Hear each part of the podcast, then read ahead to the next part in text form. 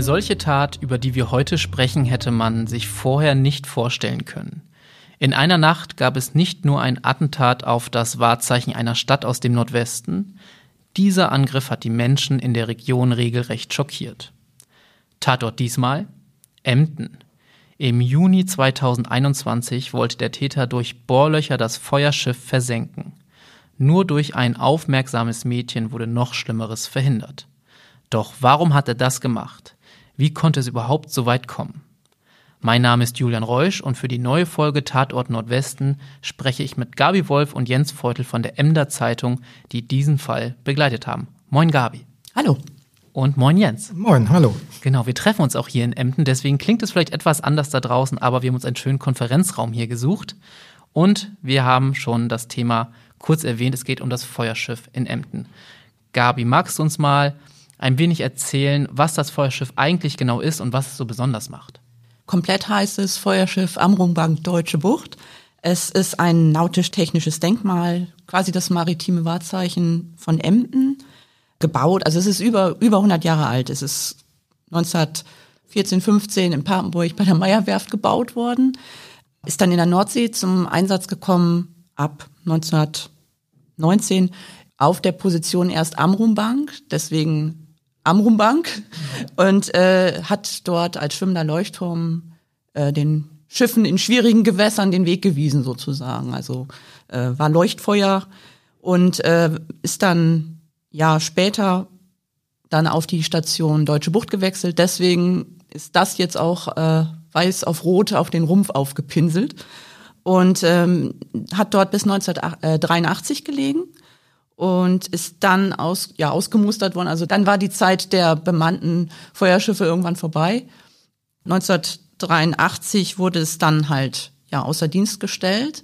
Aber äh, in Emden hatte sich dann schon ein ja ein eigens gegründeter Verein gebildet, der ein solches Feuerschiff nach Emden holen wollte in den Ratsdelft. Das ist ja auch quasi so das maritime Wohnzimmer von Emden und äh, da sollte so ein maritimer Hingucker hin. Also Schiffe waren da nicht zu, der, zu dem Zeitpunkt noch nicht so doll wieder vertreten. Also die Zeit der Jungsfischerei war vorbei. Also das, äh, da sollte mal wieder was hin, was maritim ist und äh, auf die Seehafenstadt hinweist. Und da haben die sich dann, ja, die haben das dann hergeholt und seitdem ja, seit 1984 liegt es im Ratsdelft und ist tatsächlich auch ein Touristenmagnet geworden. Es enthält ein Museum für Seezeichentechnik, äh, ein Restaurant ist mit an Bord, das verpachtet ist. Äh, man kann sich dort trauen lassen. Es gibt ein Trauzimmer und es gibt auch äh, eine Funkstation. Da ist der Deutsche Amateurradioclub ist da vertreten. Okay. Also das ist das ist so so ein rundum maritimes Paket wahrscheinlich auch eins der meist fotografierten Motive Emdens. Man muss schon sagen, wenn man nach Emden kommt, auch als Touristin oder Tourist, das ist was, was man sich, glaube ich, einfach anschaut, wo man dran vorbeiläuft, wo man stehen bleibt. Es ist das größte Schiff in der Hälfte, es ist feuerrot, es ist ein Hingucker und es, es war, ist das erste in dieser Phalanx der Museumsschiffe im Ratsdelft. Also es ist das erste, was sozusagen als Museumsschiff da hingelegt worden ist, dem dann später noch weitere folgten. Genau, deswegen eine große Bedeutung für die Stadt. Ich glaube, umso größer war dann auch der Schock, als äh, am 19. 20. Juni sind wir jetzt 2021 eine Tat dort passiert ist. Jens, jetzt würde ich dich mal ins Boot holen. Was ist denn da genau passiert? Magst du uns das mal ein bisschen erzählen? Vom Samstag auf Sonntag äh, muss etwas passiert sein, was den Verein ziemlich aufgerührt hat, nämlich Löcher in der Bordwand. Und äh, ich war am Montag danach äh, mit dem Vereinsvorsitzenden an Bord und die Leute da waren ziemlich aufgeregt. Überall lagen Schläuche, die das dreckige Wasser aus dem Rumpf äh, des Bootes oder des Schiffes äh, rauspumpen. Und ähm, naja, man hatte dann schon viele Fragen. Du wurdest rumgeführt, man kann sich auch vorstellen, Bohrlöcher in einem solchen Boot ist immer schlecht. Wie hat sich denn der Verein dir gegenüber präsentiert? Waren die äh, schockiert? Kannst du vielleicht auch mal so ein bisschen erzählen? Sie waren sachlich. Das sind so diese Seeleute, die sind immer sachlich. Aber natürlich, wenn man genau hinhörte, waren sie schon sehr aufgeregt und aufgebracht. Es ging ans Eingemachte. Ihr, ihr Schiff sollte versenkt werden, was im Delft zwar nicht ganz so ausgesehen hätte, wie man sich das vorstellt, weil das zu flach ist, aber das eingebrochene Wasser hat schon so viel kaputt gemacht. Äh, also es war ein riesiger Schaden, der da noch gar nicht absehbar war. Du wurdest dann auch rumgeführt auf dem Schiff dorthin, wo es dann wirklich passiert ist. Beschreib doch mal den Weg dahin, was da schon bekannt war überhaupt an dem Tag. Bekannt war, war nur das Ausmaß. Der Vorsitzende Heinz-Günther Bus äh, konnte mit mir gleich an Deck loslegen, konnte auf ein eingeschlagenes äh, Fenster hinweisen in die Kombüse. Er konnte den Weg der, äh, des Täters oder der Täter, es war da ja noch nicht bekannt, richtig nachzeichnen. Wir sind praktisch den Weg des Täters gegangen und haben Spuren gesehen. Hier lag etwas, da lag etwas. Ähm, wir sind dann durch mehrere Räume gegangen. Wir sind dann eine Treppe tiefer gegangen. Wir sind dann noch eine Treppe tiefer gegangen bis in den Maschinenraum. Und das ist eigentlich für Touristen auch äh, einsehbar, aber wir sind noch eine Treppe weiter runtergegangen zu vier oder fünf kleinen Löchern, die äh, der äh, Arbeitskreisvorsitzende dann mit Mühe auf Knien zeigen konnte. Unscheinbar, aber mit sehr viel Folgen. Da muss man auch mal sagen, die Löcher waren ja auch nicht irgendwo platziert worden. Würde man sie weiter oben platziert, wäre der Schaden vielleicht gar nicht so immens gewesen. Man muss sagen, der oder die Täter, damals wusste man es noch nicht, haben offenbar ganz genau gewusst, wo sie den größten Schaden verursachen können. Also alles, was man zu diesem Zeitpunkt sagen konnte, sind natürlich noch keine belegbaren Sachen gewesen. Aber die Spurenlage war selbst für diese Amateurkriminalisten äh, ersichtlich, dass die Löcher unterhalb der Wasserlinie waren. Und wenn man an Bord eines Schiffes ist, weiß man nicht, wo die, die Wasserlinie ist. Das heißt, die Vereinsmitglieder haben dann schon gesagt, der muss geklopft haben und man hört es ja, jetzt bin ich unter Wasser. Und genau da hat er angesetzt. Zudem hat er dem Hin- oder auf dem Rückweg alle Bullaugen, die ihm da in die Nähe kamen, aufgemacht. Also ähm, es sollte nicht nur bei den kleinen Löchern bleiben, sondern wenn das Schiff kippt oder runtergeht, sollten auch durch die Bullaugen sollte Wasser eindringen. Es sollte einfach versenkt werden, das Schiff. Das hat man da ja offenbar schon sofort gemerkt, was das Ziel war. Du hast gesagt, eine Scheibe wurde eingeschlagen, ich glaube durch einen Feuerlöscher. Ja. Aber vor Ort hat man dann ja auch noch Tatwerkzeug gefunden, oder wie war das? Man hat äh, zwei, drei Werkzeuge gefunden. Man hat aber auch festgestellt, dass auf dem Weg dahin zu diesem Tatort Dinge standen, zum Beispiel ein Ausstellungsraum mit Vitrinen, die unbeschädigt geblieben sind. Das sprach dann gegen die Annahme, dass da normale, in Anführungsstrichen, Randalierer oder Vandalen da unterwegs waren, sondern äh, da hat jemand seinen Weg gesucht und offensichtlich auch gefunden. Und auch ja sonst nichts Großes mitgenommen, soweit ich weiß. Also man hätte ja auch vielleicht überlegen können, der eine oder andere Wertgegenstand wäre ja noch da gewesen auf dem Schiff. Es wären zumindestens ja Andenken gewesen. Das ist ja nichts Materielles, was da wirklich wertvoll, ideell schon, aber jedenfalls war das schnell raus und, und Quintessenz war natürlich dann an diesem Tag, der muss sich ausgekannt haben. Ich glaube auch, ähm, dass Blutspuren entdeckt worden sind. Das muss man auch nochmal, glaube ich, erwähnen. Lag die Vermutung schon da nahe, dass es auch dem Täter. Der Arbeitskreisvorsitzende hat gesagt, die Polizei hat Blutspuren gefunden und aufgenommen. Dann hat er aufgehört zu spekulieren, aber der Täter muss sich verletzt haben bei der Tat kann man eigentlich auch sagen, du sagst es schon, immenser Schaden. Konnte man sagen, eigentlich, wie viel Wasser da schon eingelaufen ist? Gab es da schon eine Summe, wie viel Schaden da überhaupt im Gespräch waren? Bei meinem Besuch waren es 20.000 Kubikmeter Wasser, die da schon eingedrungen ist. Und das ist kein klares Trinkwasser, das ist dreckiges Hafenwasser, was sich überall auf äh, die Maschinenteile da setzen. Und die Mitglieder des Arbeitskreises waren schon in Gedanken dabei, wie kriegen wir das jetzt sauber? Wie kriegen wir das Wasser raus? Was noch die geringste, das geringste Problem war, aber alles wieder sauber zu machen, die ganzen Maschinenteile denn das Schiff ist ja fahrbereit. Also die Polizei war dann ja auch vor Ort, hat die Spuren gesichert. Da habe ich mich schon gefragt, gibt es in dem Hafen, wo das Schiff lag, nicht irgendwelche Kameras, wo man den Täter zum Beispiel hätte aufzeichnen können? Wie war da so der Stand? Also mir bekannt ist nur eine Webcam auf der anderen Seite des Hafenbeckens, aber das hat keinen Einblick geben können. Ich vermute mal, dass alles geprüft worden ist, aber mir sind keine Kameras da bekannt, die offiziell da hängen. Und trotzdem muss man sagen, äh, so schlimm das war, was passiert ist, es hätte ja noch ganz anders ausgehen können, Gabi. Denn wir hatten eigentlich das Glück am Sonntag, dass ganz bestimmte Spaziergänger sich das Schiff genau angeschaut haben. Ja, genau. Die, äh, die Tat muss ja irgendwie am Samstag passiert sein. Eigentlich hätte normalerweise erst am Montag wieder jemand an Bord vorbeigeschaut. Da ist immer Arbeitsdienst. Aber ähm, zum Glück war der Betriebsingenieur des Vereins mit seinen drei Töchtern auf Sonntagsspaziergang rund um den Delft. Und ähm, die haben sich dann so ein bisschen drüber unterhalten, auch wie das jetzt so ist mit dem Problem der Verschlickung, weil äh, da gab es wohl so immer Beschwerden, dass, dass sozusagen der Wasserstand nicht mehr so doll ist im Ratsdelft. Und dann hat die jüngste Tochter, die Nina, zu dem Zeitpunkt acht Jahre alt war, hat dann ihren Papa gefragt, ja, kannst du denn da schon im Ratsdelft denn so einfach stehen? Und da hat er gesagt, nee, nee, da, da passe ich zweimal rein und guck mal, ich zeig dir mal, wie, wie tief das da eigentlich noch ist. Und dann hat er nämlich das Feuerschiff genommen. Da gibt es ja am Heck und vorne gibt es äh, ja dann diese Markierung, diese, die den Tiefstand anzeigen. Und da wollte er ja eigentlich zeigen, nee, da ist noch genug Wasser. Aber da hat er gesehen, eigentlich müssten die ja dann auch auf einem, auf einem Niveau sein, aber das passte nicht, das war schief irgendwie. Also da, da, da war eine Diskrepanz. Und ähm, die Tochter erzählte später dann auch, ja, und auch wenn man sich das Schiff dann angeguckt hat, die, die, die Masten, das, das, das, sah irgendwie schief aus. Und das ist dem Vater natürlich dann nicht geheuer gewesen. Er musste dann erstmal schnell nach Hause den Schlüssel holen, um, um nachzugucken, ob da irgendwie ein technischer Defekt oder sonst was ist. Da hat er dann gemerkt, da ist irgendwie noch was anderes. Also spätestens im Maschinenraum, der dann ja schon voller Wasser stand, ist ihm natürlich dann aufgegangen, das ist jetzt nicht irgendwie so passiert. Und da ist natürlich dann die ganze Maschinerie ins Rollen gekommen. Genau, man muss sagen, von außen haben wir die Bohrlöcher ja auch nicht gesehen, also haben auch die nicht gesehen. Waren Mini, das sind so Mini-Löcher, ja. das, das konnte man gar nicht. Hätte man gar nicht, da musste genau. man schon auch genau nachgucken, woran ja. liegt denn das, aber. Ja, aber die Neugier der achtjährigen Nina hat dazu beigetragen ja. am Ende, dass man sich das Schiff ganz genau angeschaut hat. Das ist nachher von dem Verein auch gewürdigt worden. Also sie hat eine Urkunde gekriegt und Lego als, als Belohnung sozusagen. Ja. das ist auch fürs Kinderherz, glaube ich, dann eine gute Belohnung gewesen. Er ist dann aufs Schiff, hat es sich alles angeschaut und dann sofort halt erkannt, wie groß der Schaden eigentlich ist. Danach hatten wir mit Jens schon drüber gesprochen, dass dann auch Polizei da war, man hat äh, die ganzen Spuren genommen. Allerdings weiß man ja immer noch nicht, wer nun der oder zum damaligen Zeitpunkt die Täter waren. Ähm, wir können es vorwegnehmen, es hat dann insgesamt, ich glaube, rund ein halbes Jahr gedauert, bis jemand festgenommen wurde. Magst du mal so ein bisschen uns durch diese sechs Monate führen? Also wie groß war auch die Aufregung beim Verein, in der Stadt, bis dann wirklich jemand auch festgenommen wurde. Ja, die Fassungslosigkeit war natürlich groß. Man hat wirklich gefragt, wer, wer tut sowas?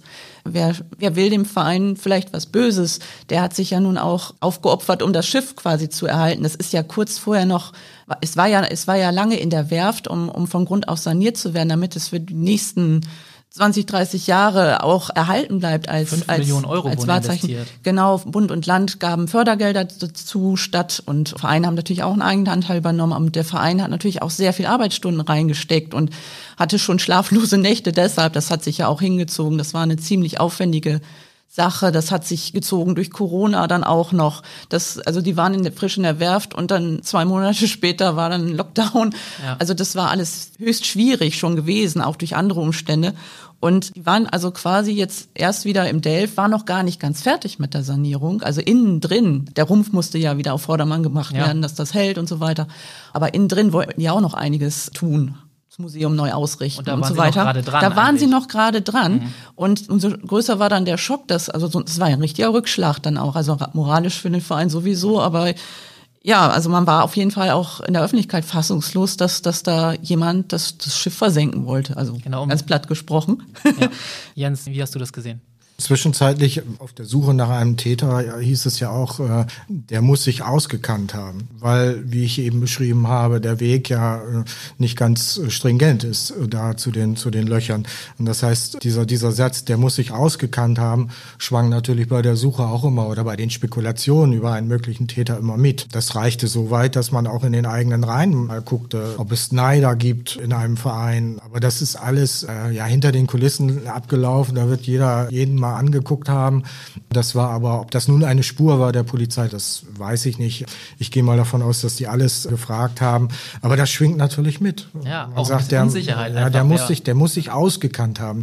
Und, und wenn man sowas sagt, dann ist es entweder ein Schiffsfreak oder, oder jemand, der da ständig ist. Und ähm, es gab ja dann auch eine intensive Spurensicherung. Trotzdem, oder anders gefragt, haben sich denn dann irgendwann auch Zeugen gemeldet? Gab es ja auch einen Aufruf? Es gab Aufruf nach Zeugen. Der Verein hat auch eine Belohnung ausgesetzt für zweckdienliche Hinweise. Es gab Anrufer, es gab Hinweise. Das hat die Polizei gesagt. Hat sich aber ansonsten sehr bedeckt gehalten. Natürlich hat das auch eine Weile gedauert, bis diese Blutspuren, die sind ja zum Landeskriminalamt nach Hannover geschickt worden, bis die dann richtig gerichtsfest ausgewertet waren, weil natürlich alle, die irgendwelche Spuren sammeln und, und äh, da, die da hinschicken und natürlich hatten dann andere schwerwiegendere Verbrechen natürlich Vorrang. Und da hat das eine Weile auch gedauert. Also das, das hat den Verein da auch hat er irgendwie gedacht, ja, das geht überhaupt gar nicht voran. Also das, das, das war auch so eine richtig nervliche Belastung für die Leute. Aber am Ende kam dann tatsächlich wie ein vorgezogenes Weihnachtsgeschenk. Einen Tag vor Heiligabend kam dann auf einmal diese Pressemitteilung von Staatsanwaltschaft und Polizei. Sie hätten den maßlichen Täter ermittelt. Ein 45-jähriger Mann aus Emden, der schon amtlich bekannt ist, der schon einiges auf dem Kerbholz hat und deswegen auch eigentlich auch schon in Untersuchungshaft wegen einer anderen Sache saß. Und der wurde dann sozusagen als derjenige dann präsentiert. Genau, muss man auch sagen, das war auch, als ihr dann die Mitteilung gesehen bekommen habt, doch auch für euch völlig überraschend, weil ihr habt ja auch immer wieder mal bei der Polizei nachgefragt, gibt es Neuigkeiten? Und da da hieß es dann immer, ja, nichts Zielführendes. Gab Hinweise, aber es, also man hat sich da wirklich bedeckt gehalten. Also man muss, wollte das wirklich wahrscheinlich dingfest haben.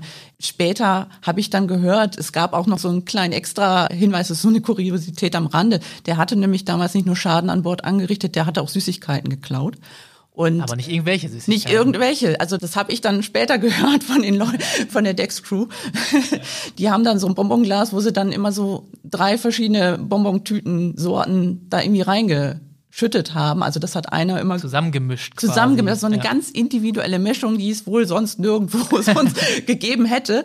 Und da soll wohl auch bei ihm was gefunden worden sein. Aber da musste man ja natürlich auch erstmal auf ihn kommen. Also das heißt, das ist äh, Wenn man als hat sich alles ein bisschen gezogen, aber es gab so das ein oder andere ja Hinweislein dann wohl wahrscheinlich eben dann doch. Ja. Aber man muss sagen, als er in Untersuchungshaft kam, hat er erstmal noch geschwiegen zu den Vorwürfen. Ja, also das war ja für den Verein das völlig Überraschende, dass der so gar nichts mit dem Verein zu tun hatte. Die kannten den nicht, konnten keine Verbindung zu ihm herstellen. Die Polizei sagte auch, der war weder Mitglied noch ist der irgendwie im Dunstkreis des Vereins mal irgendwie aufgetreten. Und deswegen war völlig unklar, was treibt ihn eigentlich zu dieser Tat. Und auch zu dem Zeitpunkt hat er auch darüber noch geschwiegen. Also der, die haben ihn natürlich gefragt, aber er musste es ja auch nicht sagen und er hat auch nichts gesagt. Umso spannender hat man auf den Prozess dann, glaube ich, gewartet. Jens, den hast du dann auch verfolgt für die Emder Zeitung, warst vor Ort. Ich muss mal kurz schauen, der war, soweit ich weiß, im Juni 2022, also ein Jahr nach der Tat. Magst du uns mal beschreiben, wie groß das Interesse dann auch an, diesen, an diesem Prozess war?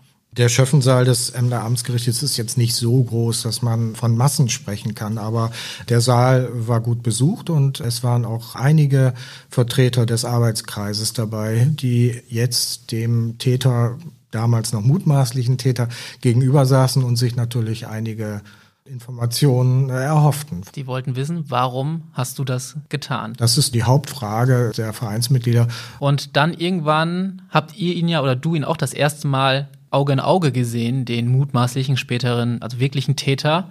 Magst du mir erzählen, was das für ein Moment war, wie du ihn wahrgenommen hast? Die größte Überraschung ist natürlich, das liegt nahe, der Mann saß in einem Rollstuhl. Damals 46, wurde reingerollt, an seinen Platz gebracht.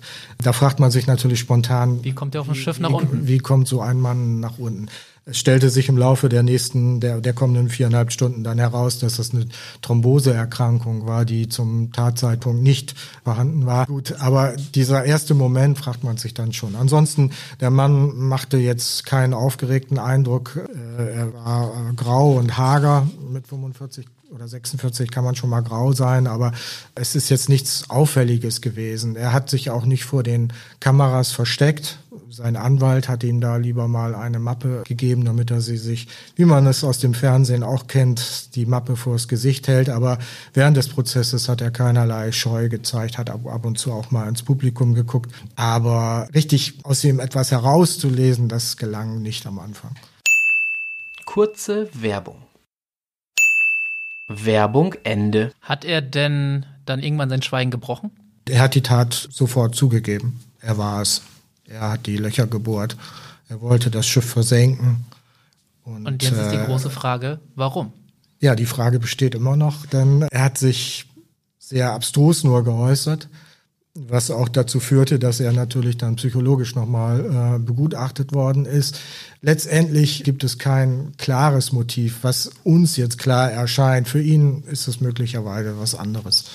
Ja, man kann, äh, ich glaube, da hattest du einen Text zugeschrieben, mal ein bisschen zitieren. Er hat selber gesagt, er wollte eine Botschaft an die Menschheit senden. Was für eine Botschaft war denn das? Selbst die Botschaft wurde nicht ganz klar, aber er kritisiert, dass sich alles nur ums Geld dreht. Wie der Zusammenhang zu dem Feuerschiff zu sehen ist, bleibt dann wieder nebulös. Aber er bezeichnet das Schiff auch als nur, in Anführungsstrichen, nur als einen Haufen Stahl. Er würde die Aufregung nicht verstehen. Zu diesem Zeitpunkt war die Schadenssumme auf 126.000 Euro beziffert. Die ein paar Ehrenamtliche am Ende schultern müssen und die ganze Arbeit haben damit. Davon, davon hat er gar nichts gesagt. Vielleicht war es auch das, was der Arbeitskreisvorsitzende erhofft hat, dass der Angeklagte ein bisschen differenziert und sagt, ja, äh, Kritik an der Gesellschaft, das eine, aber ihr macht gute Arbeit. Ich weiß es nicht. Jedenfalls passte das alles nicht zusammen. Und die Frage nach dem Motiv waberte durch die ganzen viereinhalb Stunden. Es ist eigentlich nicht zu einem wirklichen Ergebnis gekommen. Aber er hat, glaube ich, eingeräumt, dass seine Botschaft trotzdem nicht angekommen sei, welche Botschaft das auch immer war. Er zeigte sich, kann es so sagen, enttäuscht, dass wir, also die Gesellschaft, einfach nicht kapieren wollen, äh, was er da aussendet. Gut, man muss dann die Zusammenhänge sehen und das ist ja immer Aufgabe des Gerichts zu eruieren, was äh, neben den Aussagen des Angeklagten immer noch mitspielt. Also es ist eine jahrelange Alkoholsucht spielte damit. Der Angeklagte hat selbst gesagt, er hat zu Beginn des Jahres 22, äh, nein, zu der Tat, also 21,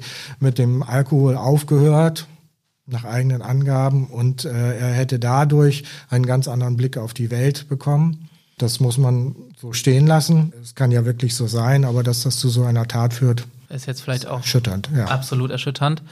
Ähm, du hast schon äh, gesagt, dass auch viele von dem Verein selber natürlich dabei waren, um Antworten zu bekommen. Wie ist denn bei denen das angekommen, was der Täter gesagt hat? Haben die sich da irgendwie ihre Antworten bekommen, die sie erhofft haben? Am Ende gab es ja Antworten. Der Täter war festgestellt, er wurde bestraft. Aber warum er es getan hat, eine Frage, die sich ja dann anschließt, die wurde ja nun nicht beantwortet. Von daher ist es sicherlich eine Mischung gewesen zwischen Erleichterung, es ist ein Abschluss gefunden, obwohl, wie Gabi ja auch nachher noch vielleicht ausführt, es geht ja noch weiter mit den Reparaturen, da mit den Kosten und so weiter. Zu, absolut, ja. Also die hatten noch einiges zu, aber für sie war es ein, ein, kleiner Abschnitt, wo sie sagen, jetzt haben wir ihn.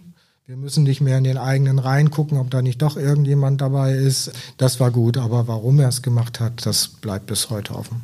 Bei diesen nebulösen Botschaften, von denen er gesprochen hat, da liegt doch irgendwie der Verdacht auch nahe, dass er vielleicht psychische Probleme hat. Du sagtest, es wurde auch ein Gutachten erstellt, aber er wurde da jetzt nicht irgendwie für vermindert schuldfähig anerkannt, oder? Also ein, ein Experte, ein Psychiater und Neurologe kam zu dem Schluss, dass der Angeklagte unter krankhaft seelischen Störungen leidet oder gelitten hat. Die Realitätswahrnehmung äh, sei gestört und er sprach von vermindert Schuldfähigkeit. Das Gericht sah das am Ende anders und hat diese äh, hat ihn voll schuldfähig äh, eingeordnet. Genau, ich glaube, der Richter hat dann in der Urteilsbegründung gesagt, dass er auf einem gespaltenen Weg gewesen sei. Jetzt müssen wir langsam mal zum Urteil kommen. Was bekommt denn ein solcher Täter? Ein Jahr und sieben Monate Haft. Vorstrafen waren da, Sachbeschädigung, zwölf Einträge, wenn ich mich richtig erinnere, ähm, summa summarum sind es dann ein Jahr und sieben Monate ohne Bewährung gewesen, was den Angeklagten jetzt nicht wirklich erschüttert hat. Äh, für ihn würde sich nichts ändern. Ein Jahr und sieben Monate ohne Bewährung, genau. Er muss in Haft. Warum hat denn der Richter dann trotzdem gesagt, dass er voll schuldfähig ist? Magst du das einmal ausführen? Da gab es, glaube ich, auch ein paar Gründe für ihn. Also ich denke mal, dass er die Tat klar beschrieben hat, seine, seine Absicht geschildert hat. Er ist stringent vorgegangen.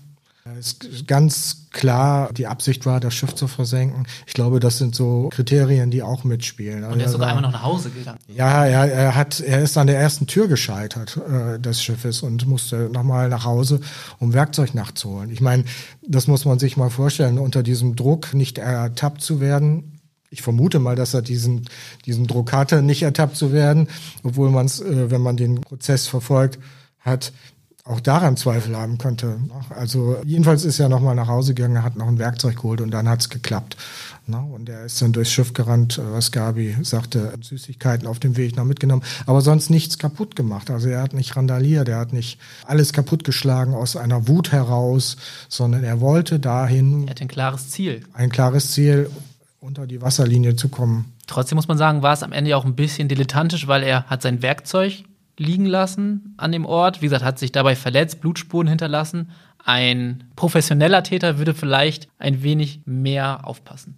Ja, das, das spricht dafür, dass das eine Tat war, die äh, jetzt äh, zwar überlegt war, aber auch nicht so durchdacht. Also im Gericht wurde nochmal angeführt, dass er einen Tag vorher in einer Runde von Freunden angekündigt hat, das Schiff zu verhängen. Keiner hat ihm geglaubt. Und dann hat er es doch gemacht. Aber damit war es ja auch noch nicht ganz vorbei, Gabi, denn der Täter ist nochmal, oder sein Verteidiger ist nochmal in Revision gegangen. Warum eigentlich und war er damit erfolgreich? Ja, die Hoffnung war wohl, dass man die, die Strafe vielleicht zur Bewährung doch aussetzen kann. Also die haben darauf plädiert, also dass das, das Gericht ja nicht auf diese verminderte Schuldfähigkeit erkannt hat und das, das sollte eigentlich aus ihrer Sicht passieren. Also deswegen sind sie dann nochmal zum Landgericht Aurich, sind da halt nochmal in Revision gegangen. Am Ende ist dann das Strafmaß sozusagen nur um einen Monat reduziert worden, weil sie dann den Süßigkeiten-Diebstahl wahrscheinlich als geringfügig dann eben dann ad acta gelegt haben. Aber es blieb dann bei dem Urteil, nee, Haftstrafe muss. Es gab dann nochmal eine Revision, weil man kann ja dann nochmal die dritte Instanz bemühen.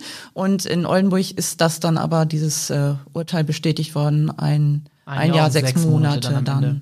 Genau. genau. Also Bewährung. um die Haft kommt er nicht rum. Somit haben wir seinen Weg ins Gefängnis jetzt nachgezeichnet. Doch, was Jens auch gerade schon angedeutet hat, für den Verein, der sich um das Feuerschiff kümmert, war es ja auch wirklich eine ganz schwere Zeit. Lass uns das mal so ein bisschen erzählen, Gabi. Ich glaube, schon als die Tat passiert, da ging es denen finanziell jetzt auch nicht sehr gut, weil ja halt schon die Reparatur oder die Sanierung vorher anstand, Corona war dabei. Ja, das hat das halt alles in die Länge gezogen. Also die Sanierung selbst, wie gesagt, gab es ja, da gab es Fördermittel, aber die waren natürlich zweckgebunden und der Verein hatte Rücklagen, aber eben ja keine Einnahmen mehr. Also das Museum war dicht, das Restaurant, was der Pacht einbringt, war dicht. Es konnten keine Gästeausfahrten mehr gemacht werden. Es gab also nur die Mitgliederbeiträge sozusagen und ganz viele Fixkosten, die weitergelaufen sind in dieser Zeit. Also, dass die Sanierung so lange dauern würde, war sicher auch nicht so einkalkuliert. Also deswegen ist da doch einiges abgeschmolzen an Rücklagen. Und deswegen kam dann jetzt das jetzt nochmal äh, on the top. Und das war natürlich nicht so schön für den Verein, nochmal mehr schlaflose Nächte, aber zum Glück ja auch aus der Öffentlichkeit, aber auch Unterstützung, das muss man sagen. Also innerhalb kurzer Zeit nach diesem Anschlag waren schon 10.000 Euro Spenden zusammen. Das ist dann später bis auf 35.000 Euro Spenden hochgegangen, weil man schon zu dem Zeitpunkt wusste man ja nicht, kriegt man ihn überhaupt? Kann man den belangen? Kann man sich da was zurückholen? Wie viel zahlt die Versicherung? Das ist dann jetzt am Ende dann so, hat sich so entwickelt, dass die Versicherung 90.000 Euro von dem Schaden übernommen hat. Wir haben ja gesagt, 126.000 Euro waren es. Das heißt, da haben natürlich dann die Spenden geholfen. Der Verein hat dann auch noch kreative Aktionen gestartet, um das Polster auch weiter aufzubessern. Bei der Sanierung ist ja zum Beispiel das, das Teakdeck erneuert worden und was dann so an Planken noch verwendbar war, das haben dann so zwei fähige Ehrenamtliche dann zu Holzsouvenirs dann, also zu maritimen Souvenirs verarbeitet mit Feuerschiff-Branding drauf und Originalzertifikat. Das hat auch noch mal einiges eingebracht. Zwischenzeitlich hatten sie, glaube ich, 3000 Euro dadurch einnehmen können ist danach wahrscheinlich noch ein bisschen mehr geworden, aber eben es war natürlich klar, dass sie von dem Täter aufgrund dessen prekärer Lebenssituation nichts mehr einfordern würden da können. Das, das war, das war denen dann auch relativ früh klar, auch schon im Verlauf des Prozesses. Aber sie haben natürlich dann auch noch versucht, bei den Mitgliedern zu kurbeln, also mehr Mitglieder zu werben noch, die sozusagen natürlich dann ja auch wieder ein bisschen mehr Beitrag zahlen. Beitrag zahlen, vielleicht ja auch ein bisschen Manpower nochmal mit einbringen können. Die moralische Unterstützung ist ja dann auch nicht zu verkennen, weil das ist ja dann auch eine Anerkennung, wenn man sieht, ja, die Leute, die finden gut, was wir machen. Wir machen weiter, trotz allem, trotz aller Rückschläge. Die haben es tatsächlich dann auch geschafft von, ich weiß nicht, also so im Lauf der Sanierung waren sie so bei 170 Mitgliedern, jetzt sind sie bei über 200. Also das also hat, das 10, hat tatsächlich Prozent Mitgliederzuwachs ja, dadurch. Das hat, das hat tatsächlich auch den Zusammenhalt hat es wohl auch dann noch mal gefestigt auch. Na, Druck von außen ist dann manchmal so, auch wenn es halt eher schlimm ist. Was auch wiederum witzig war, als dann schließlich auch das Museum irgendwann dann doch wieder öffnen konnte, waren diese Bohrlöcher irgendwie dann auch eine Zeit lang auch eine Touristenattraktion quasi. Also wollten äh, dann alle sehen quasi die Löcher. Ja, ich meine, es hat zwar eine Weile gedauert, das, wie gesagt, es musste ja erstmal repariert werden und das hat auch wieder alles ein bisschen gedauert. Sie mussten wieder durch die Eisenbahnklappbrücke, durch die hin und wieder ja auch monatelang zu war, weil die wiederum saniert wurde von der Bahn. Aber als sie dann im Mai 22 dann wieder öffnen konnten, vom Museum her gesehen, da kam dann tatsächlich auch, der Fall hatte ja bundesweit Schlagzeilen gemacht, da kamen dann die Besucher und haben dann gezielt gefragt, wo sind denn jetzt diese Bohrlöcher? Können wir die mal sehen? Das war tatsächlich dann Eine auch nochmal. Neugierde war ja, da. das, das war dann auch wieder witzig und irgendwie ist es doch auch irgendwie was, was Schönes dann gewesen, auch so skurril das klingt. Ja. Du hast gerade einen wichtigen Stichpunkt genannt, und zwar eure Eisenbahnklappbrücke in Emden. Denn das lief ja auch eigentlich noch parallel mit, wenn man so möchte. Du hast gesagt, da gab es auch ein paar Streitigkeiten, kann man es vielleicht sagen, mit der Deutschen Bahn. Erzähl mal so ein bisschen, was da das Thema genau ist, warum das so ein Problem war. Ja, also die Eisenbahnklappbrücke ist so ein Nadelöhr. Die geht über den alten Binnenhafen und wer als Schiff so im Ratsdelf liegt, aber dann mal wieder weg möchte oder eben in die Werft muss, muss durch diese Klappbrücke. Und ja, die ist ja auch schon ein bisschen betagt und hat dann Ausfälle gehabt. Und natürlich ist die Bahn dran und saniert die, aber eben häppchenweise. Und das waren zum Teil dann Dinge, die dann nicht so rechtzeitig kommuniziert wurden, dass die Klappbrücke ab dann und dann gesperrt ist und dann für so und so viele Monate. Das heißt, bei dem Feuerschiff war das dann die Folge, dass die schon im August 2019 quasi aus dem Delft raus mussten, weil ab September die Brücke für mehrere Monate zu war und die Sanierung aber eigentlich erst im Januar 2020 starten sollte in der Werft. Und das heißt, die mussten also vorzeitig die Zelte abbrechen, das Museum dicht machen. Also da waren dann schon Einnahmen, die dann nicht mehr fließen konnten. Die mussten dann zwischenparken im Tonnenhof vom Wasser- und Schifffahrtsamt, bis sie dann halt den Platz in der Werft hatten und konnten derzeit natürlich auch keine Einnahmen generieren. Und auch im weiteren Verlauf der Sanierung, die sich dann ja, wie gesagt, durch diese Probleme wie Corona auch hingezogen hat und auch durch andere Schwierigkeiten, durch weitere Schäden, die dann da erst zutage traten auf der Werft, die dann auch noch irgendwie gewuppt werden mussten. Auch die Rückkehr war auch so ein bisschen schwierig dadurch oder beziehungsweise jetzt mussten sie ja dann nochmal in die Werft, um die Schäden reparieren zu lassen. Also das war alles ein Hin und Her und das war immer ein bisschen schwierig, weil die Bahn irgendwie nie so richtig auf dem Laufenden gehalten hat, also den Verein. Ab wann wird wieder gesperrt und für wie lange und passt das zu den, zu den Eigenen Plänen. Ne? zu den eigenen Plänen und zu, zu den Notwendigkeiten. Und da haben die natürlich versucht, ja, vielleicht kommt die Bahn uns da ja mal entgegen. Also die haben tatsächlich versucht, Schadensersatz bei der Bahn irgendwie zu erwirken, aber sind leider dann abgeblitzt. weniger Einnahmen, weniger Geld da gewesen für auch sowas wie dann die Reparatur. Das hing halt alles irgendwie so miteinander zusammen. Ja, das war ein Riesenfund an Belastung für den Verein, das muss man so sagen. Das ging wirklich auch physisch denen ziemlich nah, das hat man auch gemerkt. Also Schlafmangel war das eine, aber es war ja auch so, die, die haben ja auch auf der Werft, haben die sich da eingerichtet, weil die ja auch eigene Geschichten dann, also die haben ja auch Eigenleistungen erbracht und ähm, die Familien waren dann natürlich dann auch die Leidtragenden, die dann auf, auf ihre Lieben dann verzichten mussten in der Zeit. Und das, das hat ja alles, alles viel länger gedauert, war alles viel schwieriger als gedacht. Ich meine, ehrenamtlich sowas zu stemmen, so, so ein Millionenprojekt, das ist ja auch ein, das macht man vielleicht einmal im Leben. Und das kann man vielleicht auch mal sagen, ohne diese engagierten Menschen wird es das Feuerschiff vielleicht schon gar nicht mehr geben, ne? muss man ja auch mal sagen. Ja, In dem Zusammenhang muss man jetzt, Gabi hat schon öfters jetzt äh, die Werft gesagt, das muss man auch mal sehen. Die Strecke zur Werft, das sind Luftlinie vielleicht zwei Kilometer höchstens. Und durch diese Bahnbrücke werden diese ganzen Abläufe, die so einfach äh, erscheinen, natürlich völlig erschwert.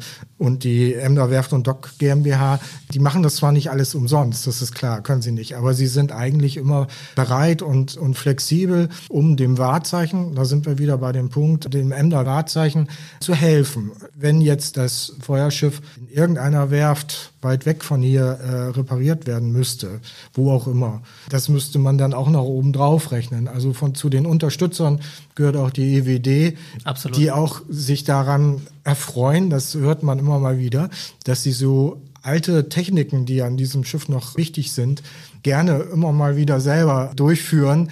Also ich würde auch noch mal sagen, ohne jetzt Reklame machen zu wollen, aber so eine Werft hier in der Nähe, die so unterstützt und diese Flexibilität versucht herzustellen, Das Ja, muss man das- wirklich betonen. Also es sind auch inzwischen, glaube ich, auch etliche tatsächlich auch Mitglied im Verein geworden, weil denen das so toll gefallen hat. Und es ist natürlich auch, auch so ein kleines Aushängeschild für die Werft jetzt, dass sie dieses Feuerschiff so wieder auf Vordermann bringen konnten, weil es gibt ja noch weitere Feuerschiffe, die vor allem an der Nordseeküste liegen. An der Ostsee gibt's auch eins, die natürlich jetzt auch so langsam in die Jahre kommen und dann auch mal Hilfe brauchen. Also Vielleicht mal umschauen, wo sie so das machen als können. Empfehlung ist das sicher dann nicht ganz schlecht. findet, es findet sich auch in den Unterlagen der Werft wieder als Referenzprojekt. Und ich finde, das ist legitim, dass man das macht. Die haben ja auch oft genug bewiesen, dass sie es können. Und da hat sowohl der Arbeitskreis als auch Emden Glück, dass sie die Werft noch haben hier. Wir hatten jetzt schon erwähnt, dass das Museum wieder geöffnet hatte irgendwann, aber das Feuerschiff selbst war erstmals wieder unterwegs aus eigenem Antrieb, ich glaube im August diesen Jahres, Gabi. Ja, ganz, das, ganz frisch erst sozusagen. Genau, gar nicht so lange her. Ja, das, das hing ja auch noch mit dran. Nach der Sanierung musste ja auch wieder neu geguckt werden. Darf das Schiff denn überhaupt mit Passagieren wieder auf Fahrt gehen? Das ist ja auch so eine Einnahmequelle immer für den Verein. Ein, zweimal im Jahr auf eine Tagesfahrt zu gehen mit zahlenden Gästen. Das ist quasi so, so ein Fund für die Vereinskasse auch. Das Fahrzeugnis musste natürlich dann erneuert werden. Also das heißt, das musste jemand drauf gucken, das war dann die Berufsgenossenschaft Verkehr aus Hamburg, die dann sagen sollte, ja, das ist alles so, dass das Schiff jetzt auch fahren kann. Also einerseits dass es da im Ratsdelft liegt, ist ja eine Sache, aber es ist ja ein schwimmendes Denkmal sozusagen. Und die Maschinen laufen noch, sind funktionstüchtig, aber das muss ja auch alles seine, seine Ordnung haben. Das muss alles auch unter Sicherheitsaspekten auch äh, betrachtet werden. Und das musste natürlich nochmal überprüft werden. Vor allem auch dadurch, dass ja vom Bund neue Sicherheitsvorgaben gibt für Traditionsschiffe, die halt Passagiere befördern. Das war dann während der Sanierung schon, waren einige Sachen schon technisch eingebaut worden, die gefordert waren. Sicherheitsgeschichten, Brandschutzgeschichten. Aber natürlich mussten auch die Ehrenamtlichen dann ja auch noch geschult werden. Die müssen ja auch reagieren können, wenn Notfall ist. Dann hilft es nicht, wenn man da eine Rettungsinsel an Bord hat oder sowas. Da muss man ja auch mit umgehen können. Oder man muss in Erster Hilfe fit sein. Und da müssen eine bestimmte Anzahl von Leuten muss fit sein und muss bestimmte Kriterien erfüllen. Und das mussten die natürlich in der Zwischenzeit auch noch aufholen. Also das heißt, Museum war zwar geöffnet, aber sie mussten halt sich parallel auch noch mal auf Seminare begeben, Kurse belegen, um sich da ausbilden zu lassen. Und es musste, das war auch noch eine Vorgabe, um dieses, dieses Fahrzeugnis überhaupt wieder zu bekommen. Neben anderen Stabilitätstests, die dann schon absolviert waren für das Schiff, musste auch eine Evakuierungsübung durchgeführt werden mit 100 Personen. Und das war an einem Montag um 13 Uhr angesetzt. Das heißt, zu einer schönen Tageszeit, wo dann auch die Berufstätigen nicht unbedingt können, weil das war ja nun auch nicht so innerhalb von einer halben Stunde abgefrühstückt. Das heißt, die brauchten Unterstützung von der Öffentlichkeit, weil aus dem Verein, da waren natürlich auch viele Berufstätige. Das konnten die nicht aus eigener Kraft stemmen. Und dann gab es nochmal einen Aufruf. Und es haben sich tatsächlich dann auch genügend gefunden. Also auch tatsächlich auch Besucher, die gerade in der Stadt waren, die sagen, ja, das passt doch, da mache ich mit. Oder die aus dem Umland extra angereist sind, weil sie so eine besondere Beziehung zu Schiffen haben oder selber Kapitän sind oder das mal machen möchten.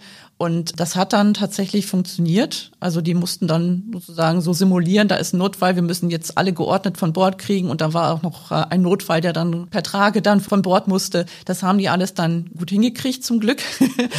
also das war so das letzte Quäntchen, was noch fehlte. Und dann haben sie tatsächlich dann auch rechtzeitig vor der geplanten Gästeausfahrt, die sie auch schon mehrfach verschoben haben, weil all das war ja auch vorher schon geplant, hat sich aber durch all diese Probleme ja auch wieder verschoben gehabt.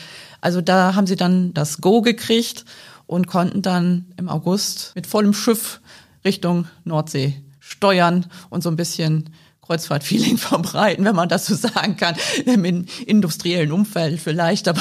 Ja, man muss ja auch sagen, ne, nach ganz vielen Jahren der Unruhe kommt jetzt hoffentlich, man gönnt es dem Verein einfach mal wieder eine Phase, wo sie das machen können, worauf sie am meisten Lust haben, wahrscheinlich, ne? Das Feuerschiff erhalten, mit Menschen in Kontakt kommen, weil vorher Sanierung, Corona, dann diese Attacke, das waren ja auch irre Zeiten. Ja, und natürlich dann auch die gestiegenen Kosten für Betriebsstoffe und so weiter. Ich glaube, jetzt sind sie langsam auf dem Weg, dass sie wieder auf Kurs kommen können. Also jetzt sollte es doch langsam wieder in ruhiges Fahrwasser kommen. Das ist ein schöner Schlusssatz. Hoffen wir, dass Emden und auch die ganze Region noch viele, viele Jahre sich an dem Feuerschiff erfreuen kann. Ich sag danke, liebe Gabi, dass du die Zeit hattest. Danke auch. Und danke, lieber Jens, auch, dass du die Zeit genommen hast, dass wir über den Fall sprechen konnten. Vielen Dank. Und auch danke an alle Zuhörerinnen und Zuhörer. Wenn ihr wollt und Lust habt, dann abonniert doch gern unseren Podcast auf der Podcast-Plattform eurer Wahl. Das wird uns sehr, sehr helfen, noch mehr Menschen zu erreichen. Und wenn ihr wollt, dann hören wir uns in 14 Tagen wieder. Bis dahin, auf Wiedersehen.